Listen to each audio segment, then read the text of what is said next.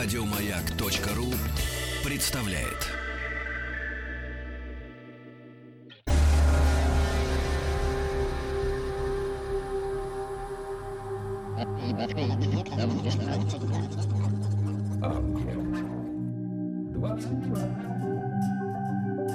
Объект 22. Литературный, литературный, Литературный Нобель. Нобель. Нобель. Это «Объект-22», я Евгений Стаховский, и очередная серия из цикла, посвященного лауреатам э, Нобелевской премии по литературе. Мы добрались до 1965 года, для многих года крайне знаменательного.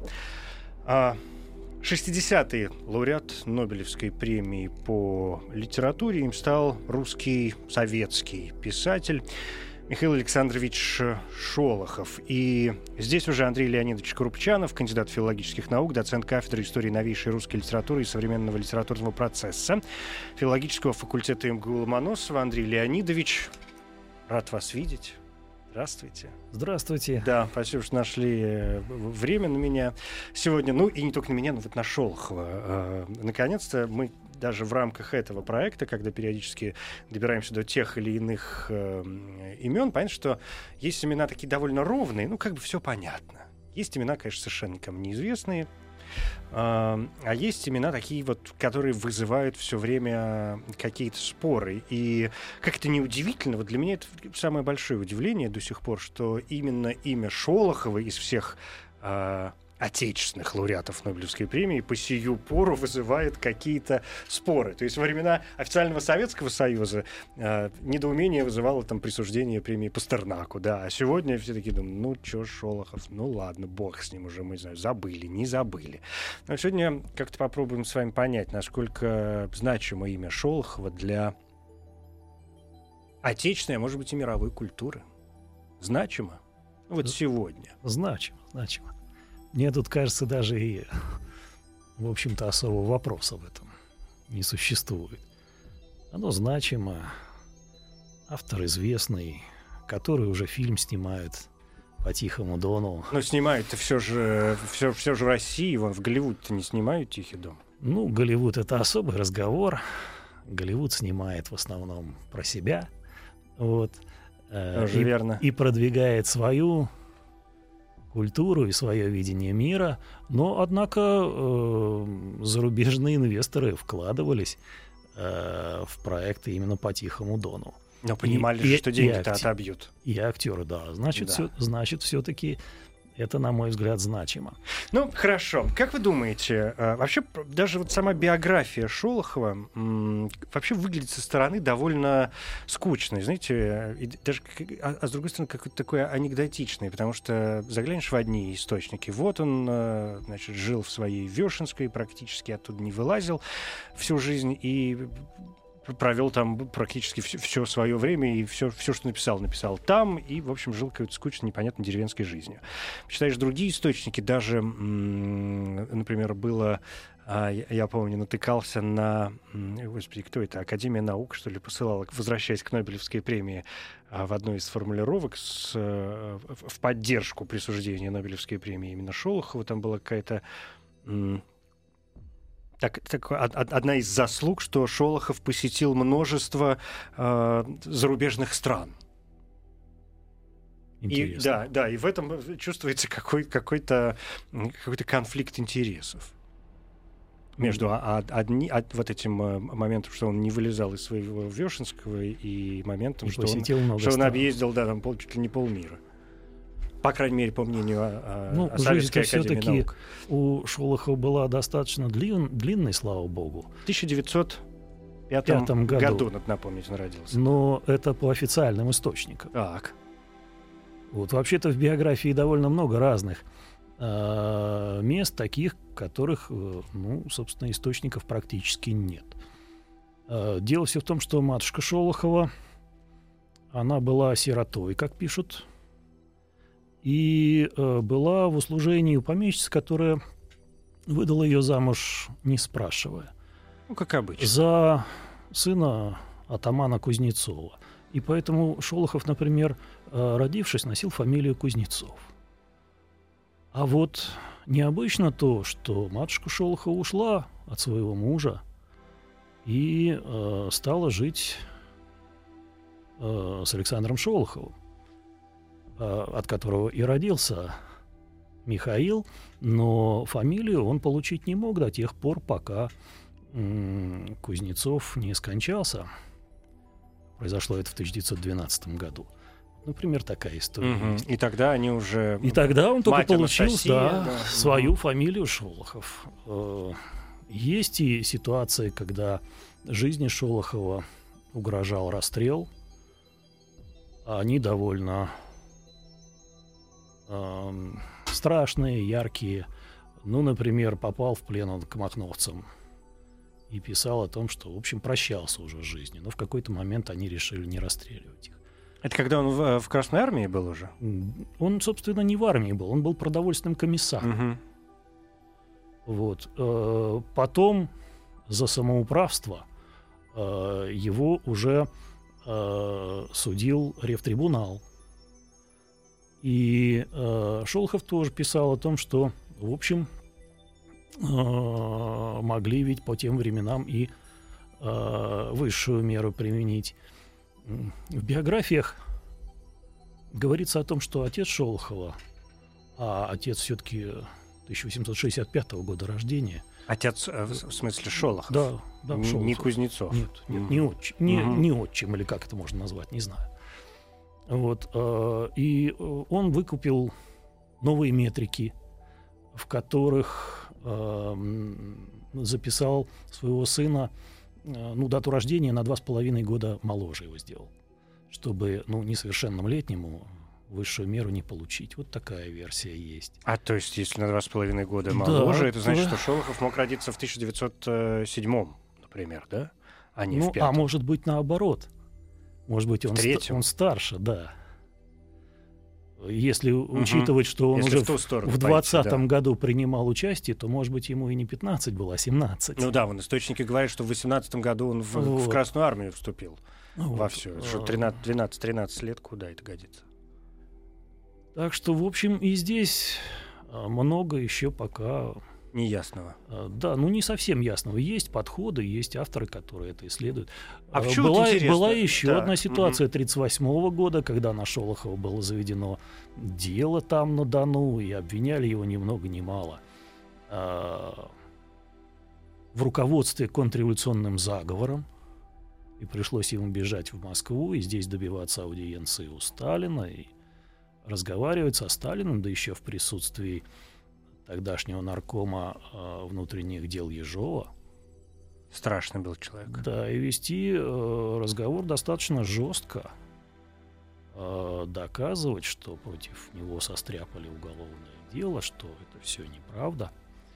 Да еще заодно и рассказать о том, что э, ему лично, Шолохову, непонятно, почему, например, казаки не имеют равных прав со всеми другими гражданами страны, хотя прошло уже 20 лет. Мгм.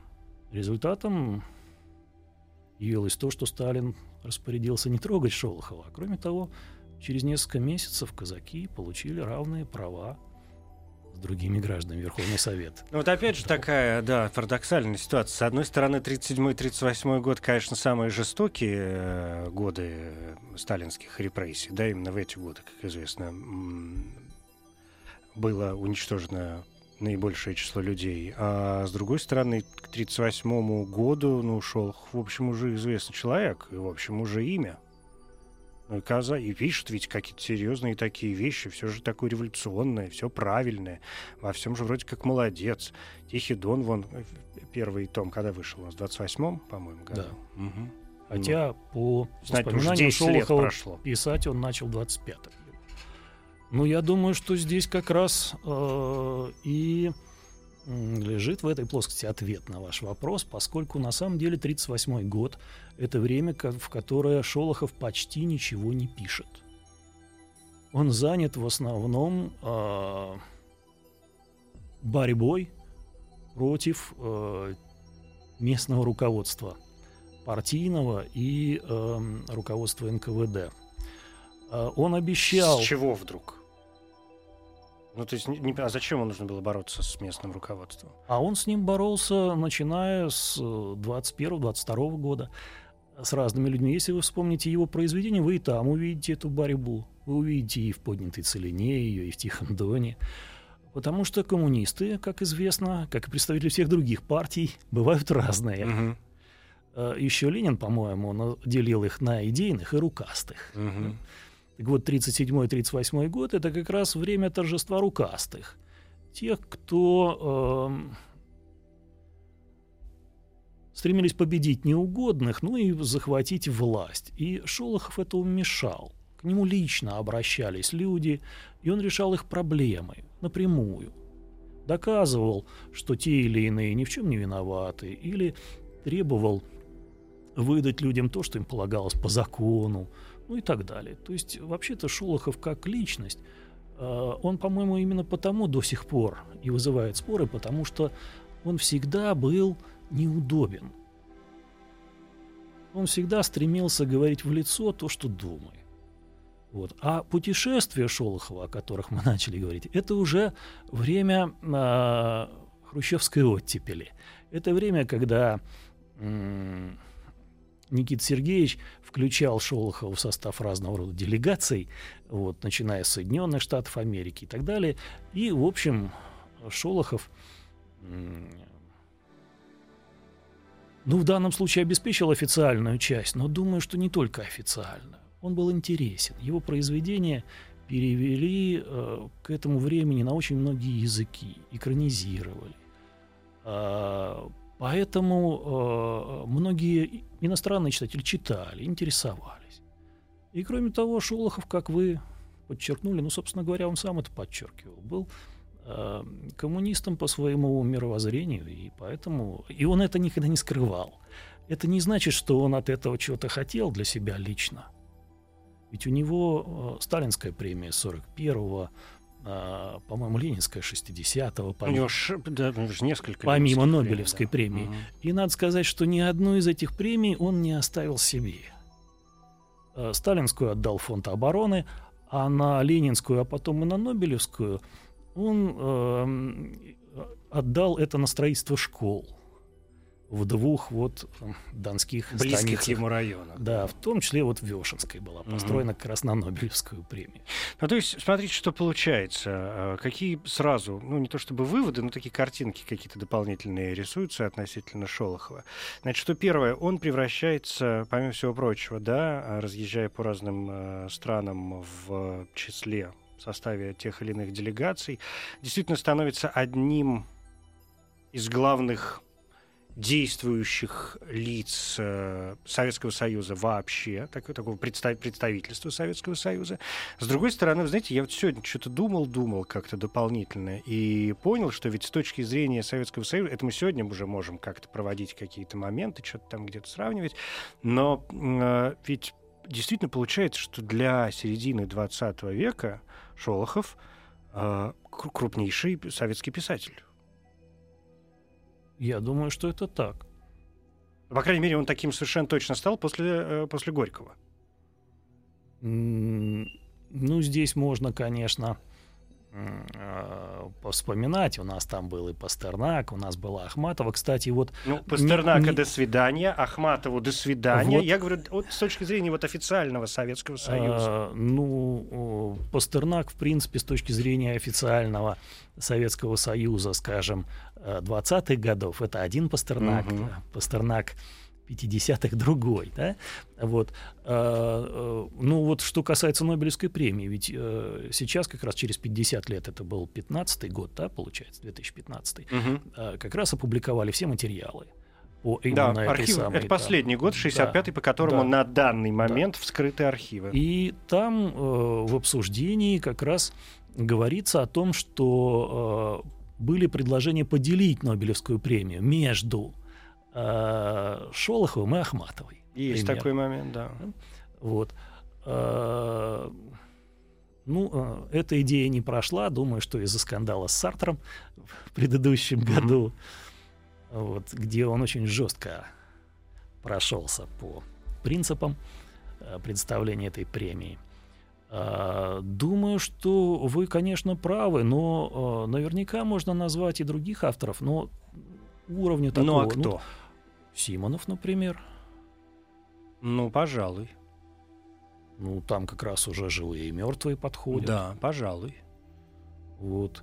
Эм, с Гроссманом, конечно, сложнее. Конечно, вот, сложнее. Но Со всё- всеми остальными. Ну, Паустовского можно разве что вспомнить, который, кстати, тоже был номинирован на а, Да. Нобелевку. Да.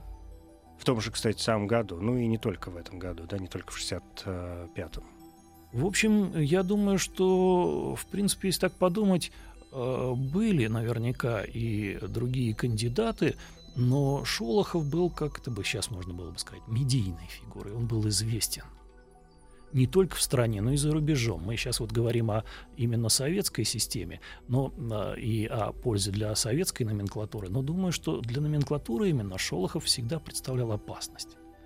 Он все время взрывал стереотипы начиная со своего самого первого выступления на одной встрече с читателями, когда ему было 20 с небольшим лет, где он сказал, вот современные писатели, они часто э, вкладывают в уста погибающим, умирающим красноармейцам пышные монологи, а потом расписывают, как пахнет трава ковыль. Ну, а человек на войне погибает страшно, иногда ничего э, не успев сказать, а иногда крича вот. э, А трава ковыль – это отвратительная седая трава без всякого запаха. Если мы посмотрим на э, поднятую целину, даже там единственное произведение, которое, в общем-то, сейчас часто рассматривается как э, произведение, в котором поддержали, просто взяли и поддержали, а, поддержал автор коллективизацию. Но даже там, вот, например, картина раскулачивания э, Бородина, да, вот бывший красный партизан, теперь вот его ведут, э, значит, он распахивает полу, полушубка и показывает там обрез. да. Что это у тебя, спрашивает его Разметов. Отрез. Зачем он тебе? Ну, а как у вас завсегда в газетах рисуют? Кулак вс- завсегда с, с отрезом должен быть. Возьмите Тихий Дон, и там все, вот мы говорим, 38 год. А ведь сколько Шолохову пришлось доказывать, что его вещь не реакционная. Пот- э, Ведь даже Фадеев говорил о том, что не привел э, Шолохов своего Григория Мелехова к торжеству идей э, социализма. И в этом смысле, следовательно, объективно герой работает не на революцию. Вот. А Если мы возьмем, э, ну, скажем, судьбу человека, мы и там увидим на высшем уровне стереотип утвержденный. У нас, есть не, у нас нет военнопленных, у нас есть только предатели. Да, так было сформулировано Сталином. Ну, а э, Шолохов показывает, вот человек, настоящий человек, побывавший в плену, и никакой не предатель. Вот это, мне кажется, визитная карточка Шолохова. Это делает именно его прозу. Она очень, она безжалостная. Ее трудно читать, когда При представляешь легкости. себе. Не вижу легкости. Ну, Да- при, да- при- даже при- при легкости текста, как мне кажется. Да мне думается, что он нелегкий. А, Текст нелегкий, там Шолохов намеренно использует просторечие в, речи автора, в речи героев, те же донские выражения, и плюс к этому сами описания сцен, сами бытовые картины. Есть очень яркие, красочные, есть трагические, страшные. Вот вообще текст сам по себе у меня не, не производит впечатления легкого, во всяком случае. А намеренно, ну, вот, кстати, это же интересный вопрос, э, как, как- как мне кажется. То есть не интересный вопрос, как я его задам, а в принципе интересный вопрос. Ну, для меня, во всяком случае. А в использовании, допустим, тех же самых каких-то просторечных выражений, что вот вы говорите, он намеренно использовал там какие-то одни или другие слова. А как понять, намеренно он использовал или нет? Ну, может, он просто так, так думал, использовал те слова, которые он знает. Ну, писатель а, может быть э, не такого уровня, как Шолохов, может что-то делать недамеренно. Писатель же э, высокого уровня, он обычно просто так, ну, почти ничего не делает. А, да, Шолохова ведь упрекали в том, что вот его первые м, книги, там вот он- Фильетончики, да, рассказики. он допускает ошибочки стилистические. Там у него то не так, там это не так. Вот. А, Я думаю, что есть время, когда Шолохов учится литературному труду, и когда и ошибки у него есть. И есть время, когда он постепенно становится ну, вот, настоящим писателем, и тогда у него этих ну, безошибочного не бывает творчества. Серьезного ведь образования у него, насколько я помню, нет. А что это значит? Ну, я имею в виду, там институтов не кончал. А, ну так у нас и Бунин институтов не кончал, ну, университета. Это, это тоже верно. Да и Бродский. Да. Научился сам. А на самом-то деле на рабфак, в конце концов, э, сначала не приняли, а потом все-таки он ходил. Угу. Вот. Гимназия тоже говорят, ну вот там всего 4 класса. Это гимназия, 4 класса гимназия. Это очень существенно, на мой взгляд. И, наконец, самое главное, то, что человек хочет учиться и продолжает учиться сам. Да, вот э, если там в начальной школе человека учат, то дальше уже человек учится. И учится, в общем, всю жизнь.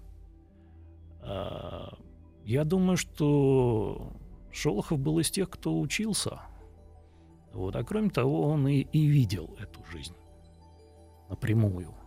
Видел во всех ее проявлениях, и в страшных, и в смешных, и, и э, сущностных, что, наверное, самое важное. Поэтому не вопрос в том, сколько было конкретно классов образования кажется, у человека. Ну, может быть, да, здесь соглашусь с вами э, в этом вопросе, да, это правда. Другой, вот, знаете, от Шолохова, опять же, есть ощущение, что у него все как-то, все как-то у него очень очень рано так началось, очень молодо, да, работать начал рано, война, а, значит, рано, комиссариат рано, плен рано, 15 лет человеку. Э, потом что это, э, вы напоминали, это про, про, про, э, господи, про арест, да, тоже mm-hmm. молодой, рассказы начинает писать, уже сколько, сколько ему было, 18, 19, когда первые фильетоны нет, появились, ну, первые рассказы, нет, 23, уже напечатаны. 23 год, наверное. 18 а, ну, да, лет, да, да, если, да, по, да. если действовать по официальной, да, да. официальными цифрами, 1905-23, 18 лет человек Наверное, уже печатают да.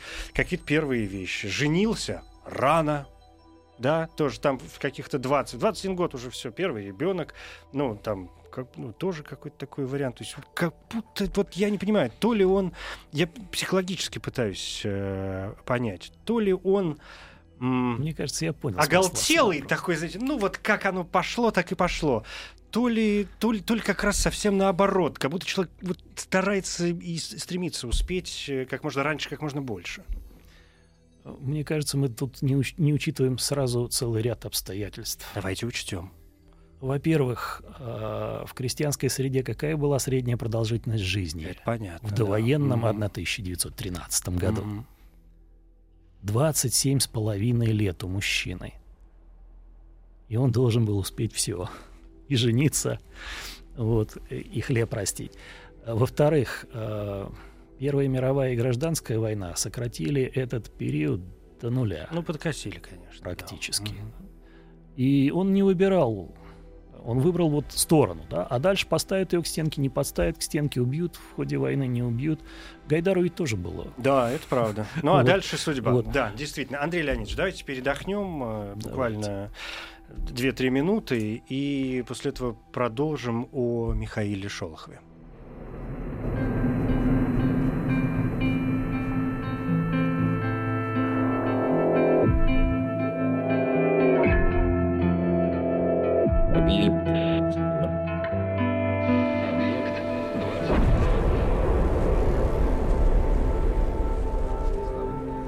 Объект 22. Литературный, литературный, литературный Нобель. Нобель. Нобель. Объект 22, я Евгений Стаховский, здесь Андрей Крупчанов, кандидат филологических наук, 60-й лауреат Нобелевской премии по литературе. Михаил Шолохов нас сегодня э, занимает. Я вот понял, что не дает покоя одна мысль. Вы так ее обронили в, в начале, и мне показалось, что будет правильным так немножко напомнить, внести какую-то ясность про Сартра, я имею в виду, да, про Сартра и Шолохова. Сартр 64 -го года, мы вот говорили о нем, собственно, в, в прошлой серии. И да, вы напомнили нам о том, что Сартер заявил, что действительно, ну какая... Ну, вообще, наше от- отношение к Сартер каким бы то ни было, вообще премиям, наградам и чему бы то э, ни было, куда его пытались втянуть, нам всем хорошо известно. Другое дело, я вот знаете ведь о чем подумал? Ну, смотрите, 64-й год, архивы, вы нам тоже об этом сегодня уже напомнили, открываются через 50 лет да, и 65 год, это вот на, на сегодня, на 21 ноября 2016 года, это пока последние открытые Нобелевские архивы. За 66 год еще не открыты, по крайней мере, на этот день. И Сартер, понятно, он же не знает, например, кто у него в, в, в соперниках. Это мы сегодня знаем, кто у него в соперниках, да? Мы сегодня можем посмотреть, что э, в, как называется, в шорт-лист 64 -го года вошли, э, значит, собственно, сам Сартер, э, Самюэль Беккет, э, Эжен Ионеско, э, значит, японец Юнчиро Таизаки, Уинстон Хью Оден, мой любимый, и, собственно, Шолохов. А всерьез уже в 64 году рассматривались уже окончательно вообще два имени, да? Последний спор был между Сартром и Шолоховым. То есть я вот подумал о том, что отдай Шолохову премию в 64-м, а вось Сартер в 65-м и принял бы, и не отказался бы. Тогда уж, ну, по, по его же собственной логике. Так, а, а я что должен подтвердить или опровергнуть эту мысль? Ничего, я не знаю. думаю о том, Могло сложиться, конечно, и так, чтобы он ее принял. Но э, мне думается, что, скорее всего, Сартер не поменялся бы ни от чего. Ну, в этом не поменялся бы, не стал бы другим. Он вполне сформировавшийся человек. По-моему, скорее всего, он поступил бы так же. Может быть. Ну просто я, знаете, как-то картинка опять прослеживается. И э, вы вспомнили про Ахматову которая была тоже номинирована да, в 1965 году, в тот, тот же самый год, на э, Нобель, Нобелевскую премию. Но вот ведь удивительный момент. Вот она ведь тоже судьба. В 66-м Анна Андреевна умерла. Да. Ну, то есть у нее просто не было больше шансов угу. для того, чтобы... А так бы, глядишь, и у Шолохова шансов было еще полно. А тут раз и все. Ну ладно, это такие просто картинки частности. Пойдемте к э, книжкам. Я хочу вам вот что заметить. Я когда прочитал ну, главным романом, главным произведением Шолохова э, считается, конечно, «Тихий дон». Безусловно. Абсолютно. А, но вот а, удивительное отношение. Я когда разговариваю там с приятелями с какими-то или, или даже иногда с незнакомыми людьми, даже с иностранцами там периодически, когда мы обсуждаем какую-то русскую литературу. И э, сравниваю с какими-то своими ощущениями. Э, ну вот у меня лично, я, у меня нет ответа на этот вопрос. Я не знаю почему на меня сильнейшее впечатление в своем произвела э, поднятая целина. Не помню, сколько mm-hmm. мне было лет, лет 17, наверное, каких-то. Ну, в общем, как давно это было очень. Мне дико понравилось это произведение. То есть я его читал, что называется, в захлеб, знаете, ну вот днями и ночами. Ну вот бывает такое. Мне кажется, последний, до, до этого я только так из русской литературы «Преступление и наказание» тоже прочитал, чуть ли не за ночь или за две. А вот «Тихий дон», ну вот не пошел и все. Угу. Ну, не знаю, что сказать. Это только вы можете ответить на вопрос. Я говорю, что почему. У, меня, у меня нет вопроса. Но, но я меня... сравниваю с другой историей, опять Мгм. же, из своей жизни. Я вот делюсь с вами как с, Мгм. с умным человеком, тем более специалистом. Может быть, вы меня натолкнете в какую-то сторону, и тем самым, может быть, мы и поможем э, не только мне, но еще каким-то людям, которые, например, могут и кино посмотреть, но не осилят э, это произведение, а осилить-то хочется. Вот у меня та же самая история, еще одна параллель, не случайная, как вы понимаете, конечно, с Карениной и «Войной и миром». Я насколько обожаю Каренину, и перечитывал ее не раз в жизни. Настолько я, в общем, ровно отношусь к войне и, и миру. И, честно говоря, периодически, когда, когда я читал первый раз и даже второй, пропускал там где-то страницы. Ну, мне было дико скучно. То есть я понимал значимость и величие произведения, но местами я понимал, что если я сейчас выпущу четыре страницы, ну, как бы ничего не случится. Ну, вот ей-богу может быть, вот это... вот эти параллели выстраиваемые Каренина, Целина, э, «Война и мир», «Тихий дон», как-то действуют на, на, на сознание, на читателя? Не знаю. Вообще, понятно, что «Тихий дон» сравнивается с «Войной и миром», поскольку это роман эпопеи в своей как раз Нобелевской речи Шолохов четко сфокусировал вот на, на этом жанре внимания. Сказал, на что, романе, да. Да, что именно роман, вот, который сейчас многие считают устаревшим жанром, э, это именно тот э, жанр, который позволяет говорить не только о себе или, скажем, переживаниях конкретного лица персонажа одного, а показывать э, очень широко жизнь. Что касается... Что важно для художника-реалиста. Да. Вот что Да. я напомню. Тому же, да? Да. Причем социалистического реалиста. Так, Тем более Да. социалистического Вот. реалиста. А, э, Я думаю, что с Карениной, вот у меня, например, прям противоположная Да? э, ситуация. Я настолько хорошо и спокойно читал «Войну и мир» и погружался, и я практически убежден, что ни одной страницы оттуда выкинуть невозможно без потери смысла. Вот. э, Настолько как-то тяжело и непонятно для меня, в общем-то, была ситуация Анны Карениной. Наверное, я просто не дорос в тот момент. Но вот, э, строго-то говоря, писатель самой крупной своей главной вещью задает себе самому планку. Он не может в следующих произведениях даже повториться, он должен эту планку превзойти. И я, честно сказать, не убежден, что Толстой в Анне Карениной превзошел планку «Войны и мира». Во-первых, это очень разные книги все-таки. Да, да, но все-таки. А вот Шолохов, ведь он же пишет, обещает, что он продолжит работу над Тихим Доном, а все-таки останавливает и пишет поднятую целину. Для меня, в общем, поднятая целина мне тоже пошла очень хорошо. У меня э, легко достаточно, сильно, мощно. Но и Тихий Дон не был исключением. Э, Тем более, что работа-то шла, она практически велась Параллельно. параллельно, да. Вот. Осо- ну, особенно над э, заключительными уже частями. Да, Мгм. да.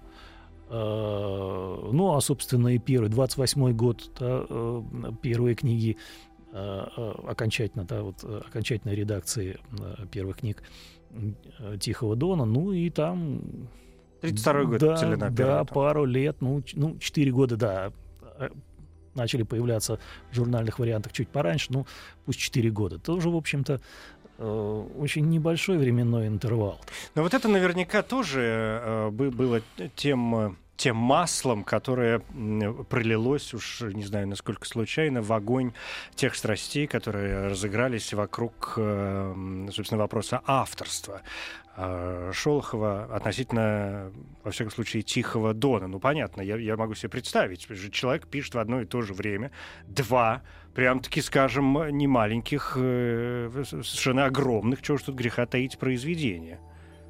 То есть, казалось бы, когда ты, парень, вообще все успеваешь? У тебя еще жена, дети, и вон это самое. Станица. Ну, это вы хорошо сказали в одно и то же время.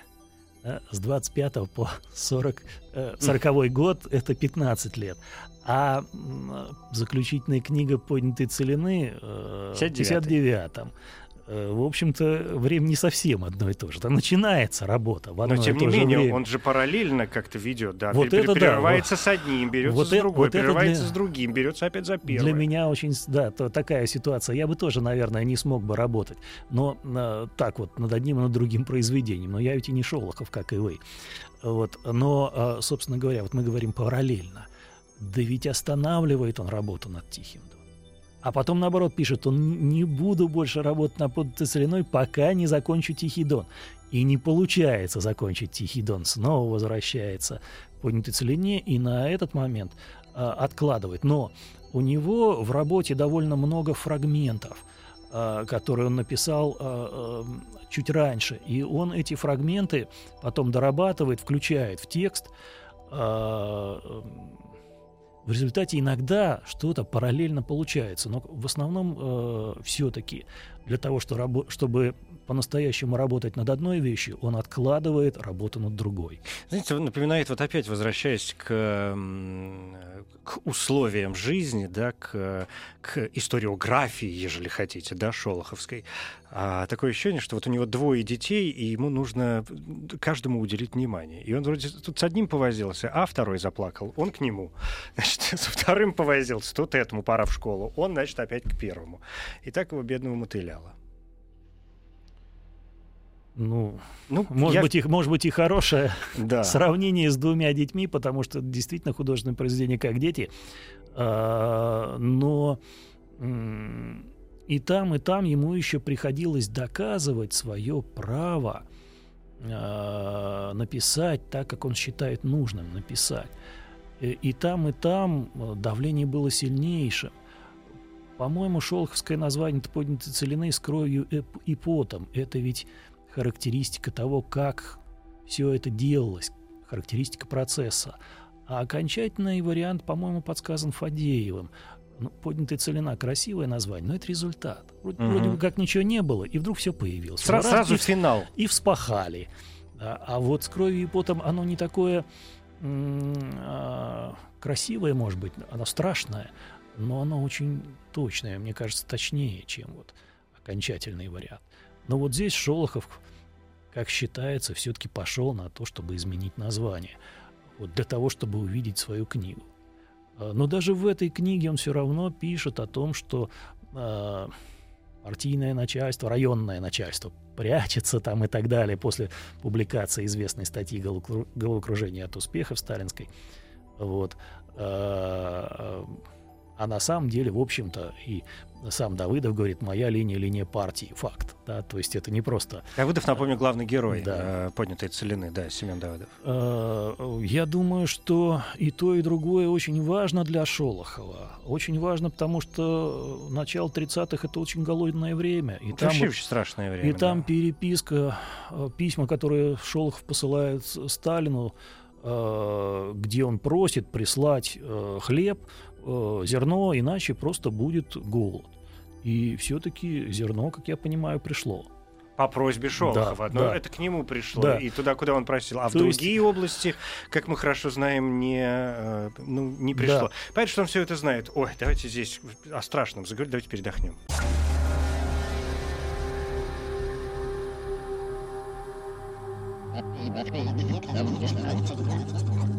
Okay. 22. Объект 22. Литературный, литературный, литературный Нобель. Андрей Леонидович, но мне, конечно, не простят, да я и сам себе не прошу, не прощу, если не задам вам вот этот набивший оскомину вопрос э, все-таки авторства э, Тихого Дона. Но мы должны об этом сказать два слова.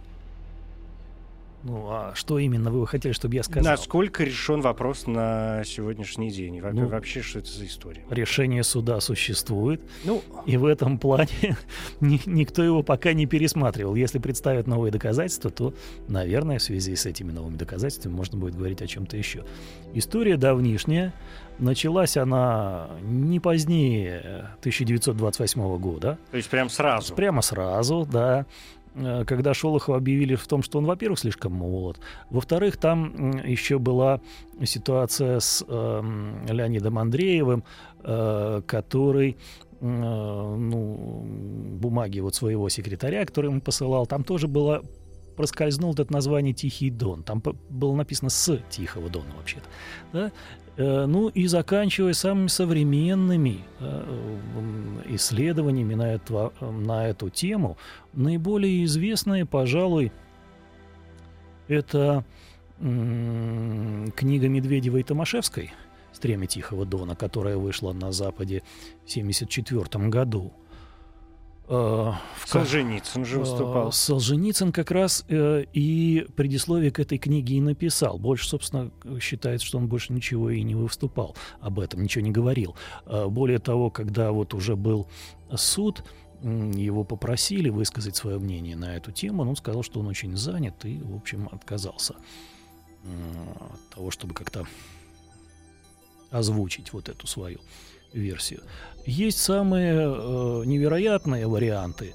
Э, предположение о том, что э, остался в живых э, Николай Гумилев, и якобы он вместе с Шолоховым писал на Дону эту вещь, и заканчивая проектом э, НКВД, что якобы Шолохов вообще ничего не писал, а это был такой особый проект, э, спланированный специально для того, чтобы вот продвинуть такую фигуру и получить Нобелевскую премию. Но эти вещи, я так понимаю, комментарию особо не, ну, не да. подлежат. Но мне а кажется, вот интересная основная... версия про, э, про, про, про, про рукопись какого-то там белогвардейца, которая была на, да. наоборот, и которую Шолохов да. переначал. Ну, там ведь речь идет не просто о белогвардейце, а называется фамилия Федора Крюкова, угу. известного донского писателя, который э, был в Белой армии и умер от тифа в 1920 году. И очевидно, что последние книги никак не могли ему принадлежать Тихого Дона, да, потому что он умер просто раньше. А, соответственно, речь шла о соавторстве. А, ну и, на мой взгляд, а почему последние не могли принадлежать? Ну, потому ну, что 26-й год, а Крюкова уже нет живых. Ну и что? У меня лежит рукопись, я через 20... Я одну выпустил часть, а через 20 лет другую выпустил нет. часть. Переписал, 20 лет переписывал чужие черновики, да и все. Нет, Евгений, речь... Здесь я как раз проблемы не вижу, честно Нет, говоря. Евгений, дело все в том, что там события 26-го года А, вот в чем. Да, Тогда да, все понятно. Да. да. Вот. Надо же было а, сразу. Да, да. Прошу меня извинить. Да. Видимо, не, не так. Вы меня поняли, или я не так сказал. Так вот, э, наверное, для меня две, э, пожалуй, работы здесь самые э, интересные, заслуживающие внимания. Это работа норвежской группы ну, она, собственно, международная, но под руководством норвежца Гейра Хьяцо. Обычно в интернете пишут Хьецо, но он мне говорил Хьяцо, его фамилия. Uh-huh. Вот. Он написал большую работу, а кроме того, вот он у нас в университете выступал с лекциями на тему плагиатор ли Шолох. Так, и? С его точки зрения, э, он провел компьютерный анализ. Он, во-первых, встретился с Шолоховым, э, рассказывал, как трудно ему было туда добраться и так далее. И он задал прямой вопрос по поводу Крюкова и получил вот этот вот традиционный шолоховский ответ, что Крюкова он не читал вообще. Вот. Тогда э, Хьяцу решил организовать группу, тогда уже первые стали появляться компьютеры, досовские еще, но тем не менее, вот э, можно было уже считать. Он э, ввел целый ряд параметров. Как он выражался, его интересовали отпечатки пальцев в тексте. Это, конечно, метафора. Его интересовало, есть ли какая-то величина текстовая, которая может быть подсчитана и которая может быть атрибутирована только в отношении одного единственного человека.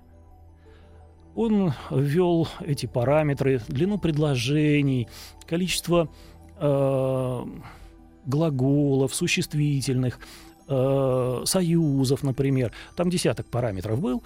И э, проанализировал то, что есть у Шолохова, то, что однозначно приписывается Шолохову, то, что было у Крюкова, и то, что есть в Тихом Доне. И с его точки зрения никакого вопроса здесь нет. Он был уверен, что э, все эти тексты э, Тих, Тихого Дона принадлежат именно Шолохову. Именно по стилистике. И, именно вот по этим параметрам всем.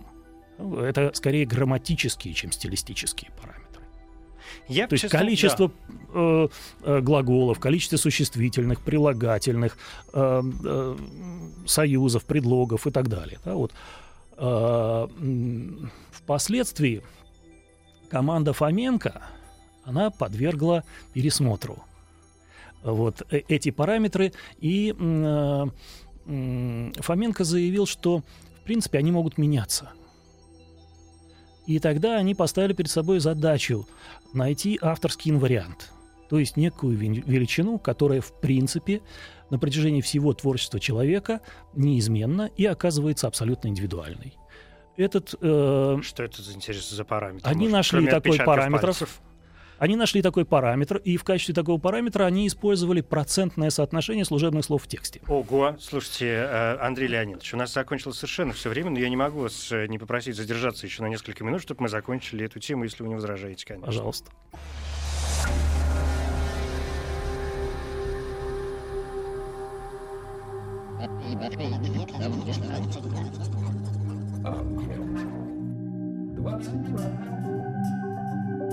Объект 22. Литературный, литературный, литературный Нобель. Нобель. Нобель. Михаил э, Шолохов, 60-й лауреат Нобелевской премии по литературе, нас сегодня занимает. Значит, Андрей Леонидович, возвращаясь к этому э, насущному mm-hmm. вопросу. А, еще раз, что взяли за основу служебные слова? Авторского, авторского инварианта да. именно процентное соотношение служебных слов от общего количества слов в тексте. И они провели исследование по, по-моему, 27 авторам э, русской литературы в 19 и 20 веках, в том числе по Шолохову с Крюковым. И у разных авторов этот, это процентное соотношение было а, различным. Ну, скажем, у кого-то 18, у кого-то 21, у кого-то 23 и так далее. И на протяжении творчества не менялось. Но они люди добросовестные, они сказали, что вот э, им было доступно лишь три рассказа Крюкова и все творчество Шолохова. Они проанализировали эти три рассказа, они проанализировали все творчество Шолохова и «Тихий дон». И получилось так, что э, и у Крюкова, и у Шолохова отличается процентное соотношение служебных слов в тексте. Но у Шолохова, по-моему, на 3%, а у Крюкова на полтора. И вот эта разница в полтора процента заставила их написать, что, возможно, в первых книгах Тихого Дона у э, Шолохова был соавтор. Но при этом они люди достаточно добросовестные, как я уже говорил, и они заявили, что система вдруг неожиданно дала сбой на Чехове. И у Чехова с определенного времени поменялось процентное соотношение служебных слов в его текстах.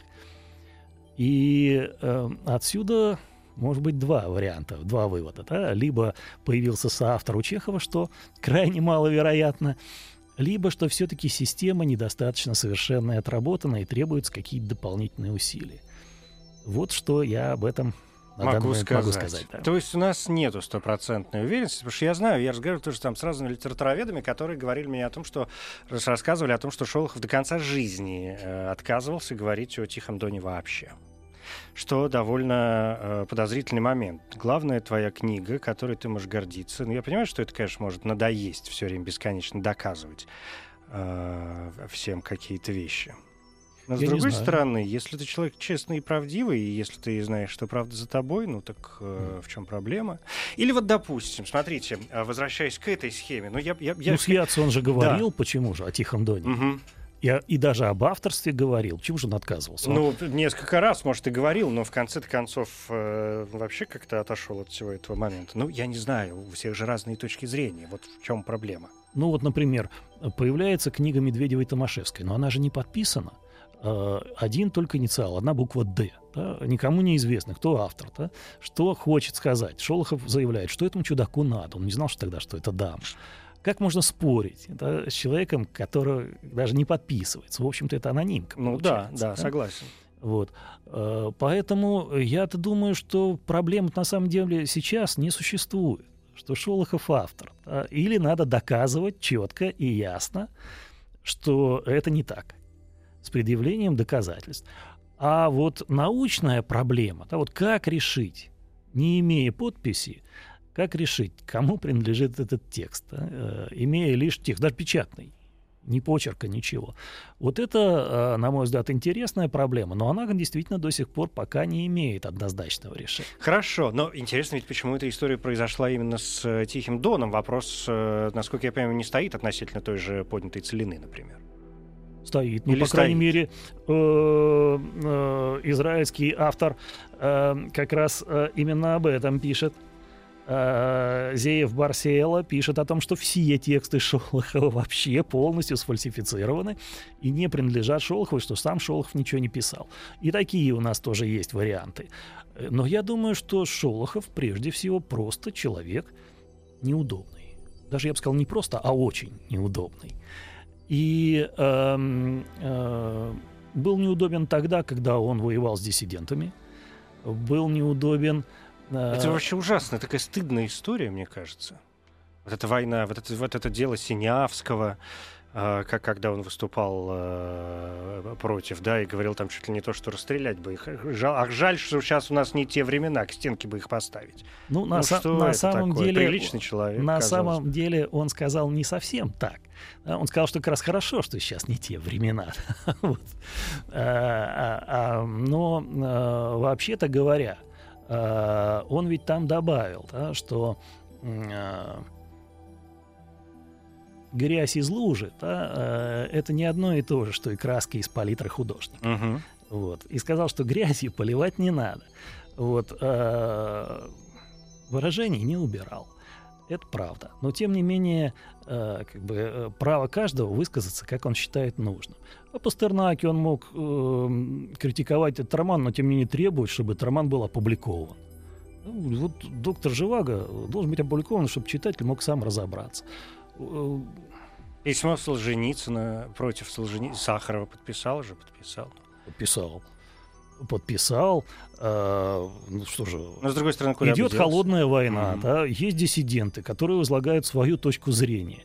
У Шолохова другая точка зрения на этот вопрос. да. Причем и Солженицын еще и с Сахаровым, как мы знаем, тоже писали друг другу письма и тоже не могли согласиться друг с другом. Мгм. да. Вот э, Шолохов не соглашался ни с тем, ни с другим. Вот. Просто А- его позиция оказалась э, более правильной с точки зрения политической ситуации в тот момент. Ну, естественно, да. э, э, здесь, да. А Да, там конечно. публиковали Солженицына с Конечно, Сахаровым. да. Вот, собственно говоря, расклад сил в, холо- в эпоху холодной войны. Ну, а для нас, поскольку эта эпоха ушла уже в прошлое, остается только понимать, что были люди, у которых были свои убеждения, и которые были готовы ради них э, бороться. Вот, собственно, моя по этому поводу точка зрения. Да, я понял. Э, Под занавес не могу не задать вам еще, ну, мне кажется, такой последний вопрос про еще одно произведение Шолохова. Мы говорили про Тихий Дон, про э, Целину, но есть ведь, например, еще и они сражались за Родину. Да. Вот эта вот история с... э, Что там было? Брежневу он послал текст, да, и тот даже никак не ответил, и вроде как, ну, по крайней мере, есть такая легенда. Я уж не знаю, сколько она правдива, я сейчас у вас вот и спрашиваю. Что когда Шолохов отправил, э, они сражались за родину Брежневу, тому роман не понравился настолько, что тот даже не удостоил э, Шолохова никаким ответом, и вроде как это стало одной из причин, по которым значит, Шолохов сыграл в Гоголе и уничтожил, там, сжег какую-то большую часть. Во-первых, пил, конечно, как черт, Там, скажем э, откровенно. э, честно говоря, у меня э, мало сведений об этом вопросе. Мутная А, история. а, О том, может быть, просто я мало в этом разбирался. А, Ведь и э, Тихий Дон переписывался не менее шести раз. А, Они сражались за родину. Это ведь снова взлом стереотипа. Причем берется самый тяжелый период лета 42-го поражение под Харьковом и отступление к Сталинграду. Вот. э, И здесь Шолохов верен себе. Вопрос в, э, в том, что ему нужно было показать эм, причины этого поражения. А, И ведь герои его говорят об этом. Вот мы идем уже который день, да, говорит там, скажем, Стрельцов Лопахину, топаем, никак не можем защи- э, зацепиться. Для меня ясно, что произошла катастрофа. Вот говорит, ну и воевать надо лучше.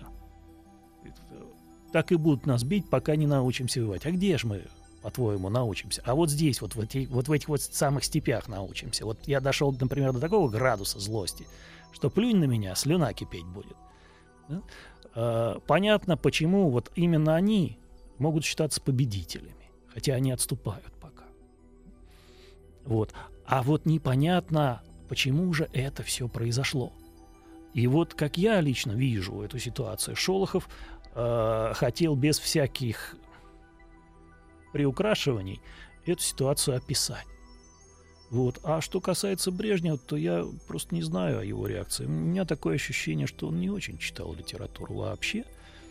Вот. И, скорее всего, э, просто не хотел ее трогать. Но, с другой стороны, фильм-то снят был. Бондарчук в 75 Да, году. Да, но и, и консультировал его сам Шолохов, тот самый фильм, на, на съемках которого умер Шукшин. Вот, а, сам Шолохов, посмотрев, сказал, что уж очень кроваво получилось, но такова, собственно, шолоховская проза, любая. Он, конечно, очень кровавый автор. Вот. Скажем откровенно. А время? Время вот его кровавое. герои, которые, в которые они живут, действуют, оно, собственно, э, делает типичным э, исключительные обстоятельства. Все время герой между жизнью и смертью и должен делать свой выбор.